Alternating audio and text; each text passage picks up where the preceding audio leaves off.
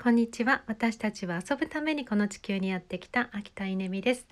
えー、とてもいい天気で、えー、穏やかな祝日を過ごしているんですけれども今日ちょっとある出来事があって、えー、その時に感じたことを話してみたいと思います、えうまく話せるかどうか。うんとですねヨガに行ったんですね。でいつものクラスに参加をしたんです、えなんですが名前が呼ばれないんですね。であれ？と思ったら私の名前がまあなかったんですね。であなんか間違えたかな？と思ったら、えー、そこのクラスの先生が「いや大丈夫よ」って1人空いてるから入れてもらえるから受付に行っておいでって言ってくれたんですよね。で受付に行ったらそしたらねなんかねあれこれ聞かれるんですよ。例えば「うんとパソコンで予約したんですか?」とか「予約画面を確認されましたか?」とかなんかすごい聞かれるんですよね。で「いやごめんなさいちょっとあの不確かできっと私間違えて予約をしてしまって。たんですで今予約が入ってないので一席空いているので入れてもらえませんか？っていうただそれだけを伝えたいんですけどなんかとっても根掘り葉掘り聞かれてでなんでこんなに効いてくるのかなっていうふうに思ったら、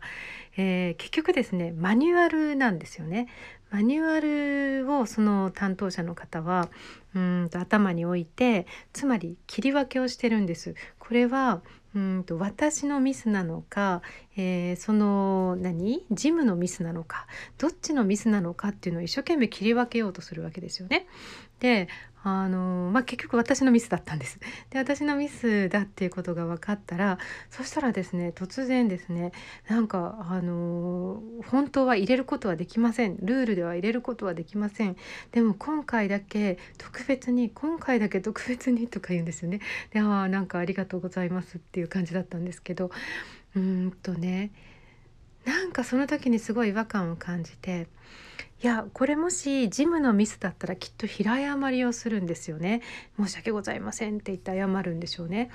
でそのなんだろう問題がどちらのミスかっていうのを切り分けてこう上から、えー、入れてあげますよというか、えー、ごめんなさいと平謝りするかってすごいなんかうん何なんだろうと思ったんですね。要は私がこう求めている対応っていうのは「ああなんか予約入っていませんね。一席空いていましたね、えー、入れますよ。ラッキーですね。わあよかったラッキー」っていうですね。ただそれだけのコミュニケーションがしたかっただけなのにうーんあのマニュアルっていうものは非常に何だろう。人と人とのコミュニケーションをつまらなくさせるなって思いました。うーんなんかね入れてあげるよって言われてもなんかうーんと思うし平謝りされてもきっと気持ちのいいものではないしなんかもっと普通なコミュニケーションができないものかなと、まあ、そんなことを思ったっていう話です。